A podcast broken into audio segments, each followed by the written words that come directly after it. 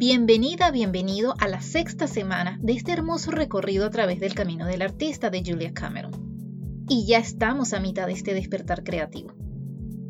Quiero agradecer por los hermosos mensajes recibidos, en especial cuando me refieren que ya están experimentando cambios interesantes. Y bien, esta semana te enfrentas a un gran instrumento del bloqueo creativo, el dinero. Se te pide que examines en profundidad tus ideas en torno a Dios, el dinero y la abundancia creativa. Los ensayos explorarán cómo tus actitudes limitan la abundancia y el lujo en tu vida actual. Se te presentará la herramienta de contar que rompe bloqueos, da claridad y mejora el uso de los fondos.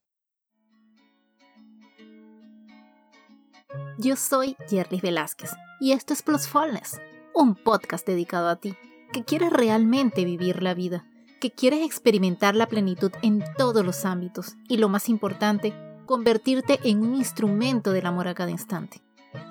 Permíteme acompañarte en este proceso y poner a tu disposición muchas herramientas que te serán de utilidad, porque vivir a plenitud sí es posible.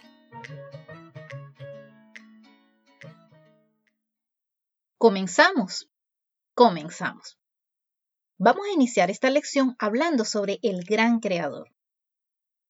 Para muchos de nosotros, educados en la idea de que el dinero es la verdadera fuente de seguridad, depender de Dios resulta insensato, suicida y hasta irrisorio. Nosotros tenemos que ganarnos el pan, que pagarnos el vestido y el calzado. Y nos dedicaremos a nuestra arte, nos decimos, cuando tengamos suficiente dinero como para hacerlo con facilidad. ¿Y cuándo será eso? Queremos un Dios que ofrezca la misma sensación que un buen sueldo, con permiso para gastarlo como queramos. Busca primero el reino de los cielos y todo lo demás se te dará por añadidura. Nos dicen muchas veces desde la infancia, la gente que cita la Biblia. No nos lo creemos, y desde luego no nos lo creemos en relación con el arte. A lo mejor si le apretamos Dios nos daría de comer y nos vestiría, pero nos compraría los materiales de pintura, clases de baile. Dios no va a llevarse la mano al bolsillo para eso, nos decimos. Nos aferramos a nuestras preocupaciones financieras como forma de evitar no solo nuestro arte, sino también nuestro desarrollo espiritual. Tengo que pagarme mi sustento, decimos. Nadie va a pagarme para que sea más creativo. De eso estamos totalmente seguros. La mayoría de nosotros, y se ha de colocar con distancia en una segunda posición. Actuamos según la vieja y tóxica idea de que la voluntad de Dios para con nosotros y nuestra propia voluntad están en lados opuestos de la mesa. Esta forma de pensar está basada en la idea de que Dios es un Padre severo y con ideas muy rígidas sobre lo que es adecuado para nosotros. Esa idea atrofiada de Dios necesita cambios. Esta semana, en tus páginas matutinas, escribe sobre el Dios en el que crees y el Dios en el que te gustaría creer. Al observar la creación divina, resulta bastante claro que el propio Creador no supo dónde parar. No hay una flor roja, ni siquiera cincuenta flores rojas, sino cientos. Los copos de nieve, por supuesto, son el colmo del regocijo creativo. No hay dos iguales. Hmm. Este creador tiene una pinta sospechosamente parecida a la de alguien que tal vez nos envía apoyo para nuestras aventuras creativas, ¿cierto?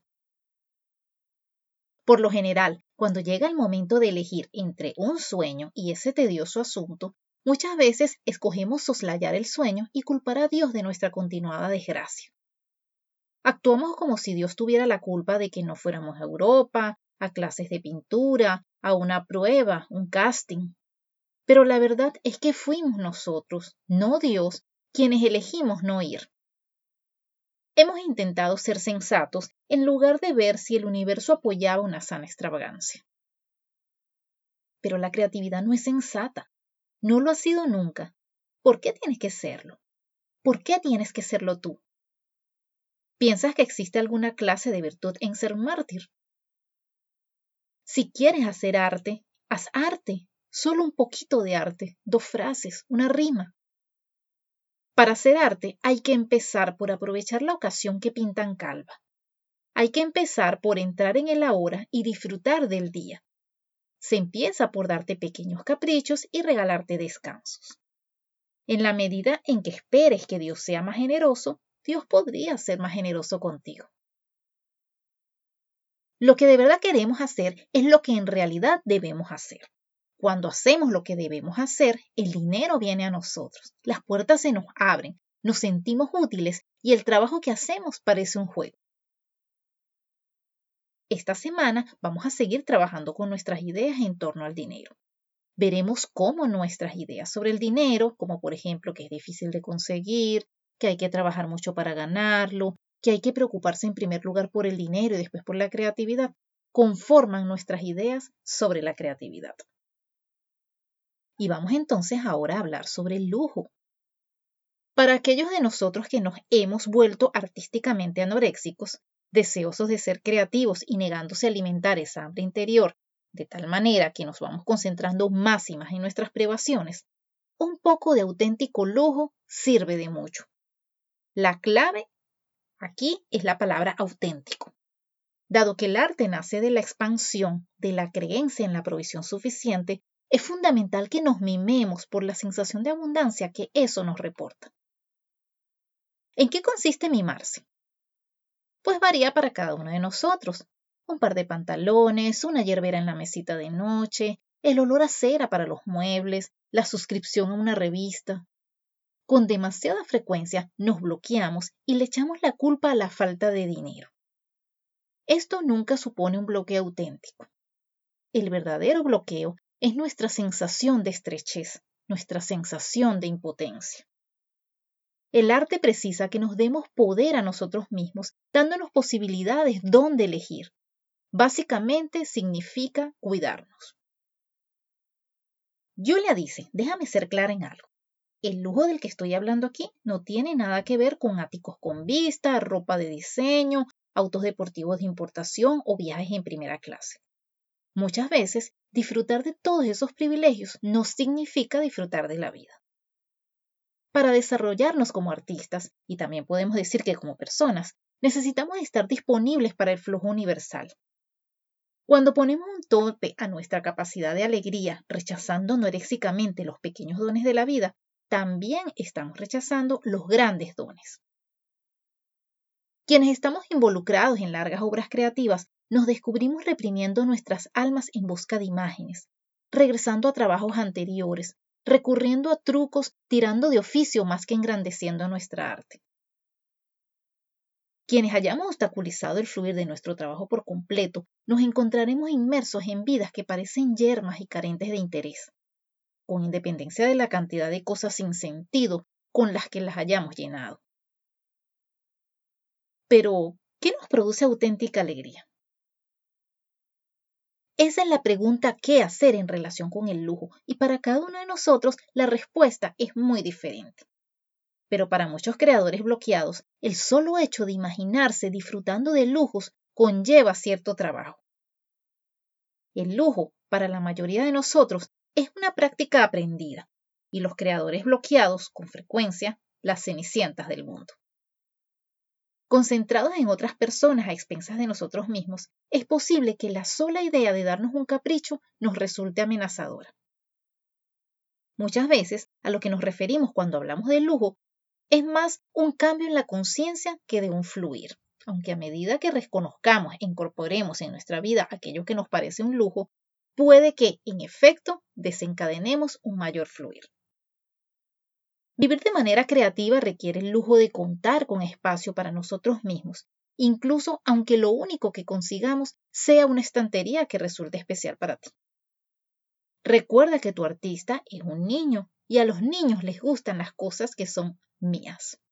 Mi silla, mi libro, mi almohada.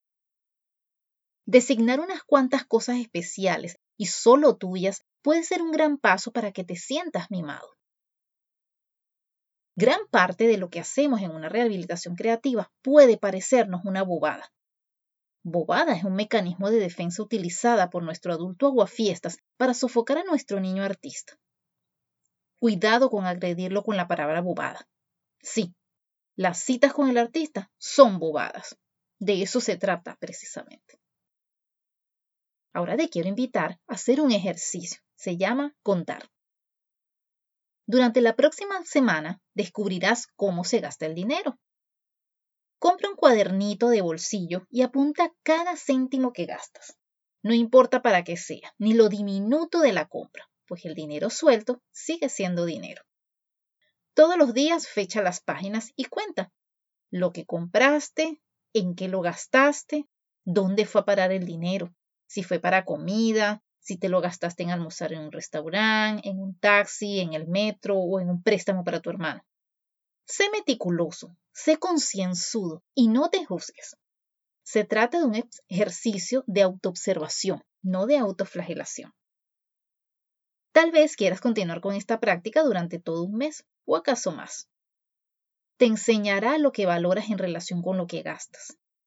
Muchas veces tus gastos difieren de tus verdaderos valores. Malgastamos dinero en cosas que no apreciamos y nos negamos cosas que apreciaríamos. Para muchos de nosotros, contar es un preludio necesario para entender el lujo creativo. Puedes encontrar más detalles de este ejercicio, así como de otro ejercicio propuesto llamado locura monetaria, y por supuesto tus tareas semanales, en el material de apoyo correspondiente a esta semana.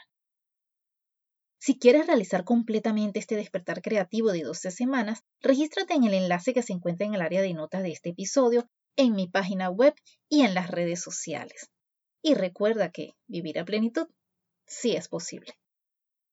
Si esta es la primera vez que me escuchas, muchas gracias por estar aquí. Plusfulness es un podcast que se produce una vez a la semana.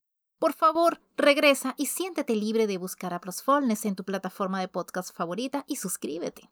También puedes seguirme en Instagram como arroba plusfulness o visita mi página web www.plusfulness.com. De todas maneras, todos esos enlaces están en las notas del episodio. Si consideras que la información tratada en este episodio en particular o la temática general del podcast podía ser de utilidad para alguien más, por favor compártelo. Asimismo, en la sección de notas de cada uno de los episodios encontrarás un enlace a través del cual, si así lo deseas, puedes contribuir amorosamente a la producción de este podcast. De antemano, muchas gracias por tu apoyo.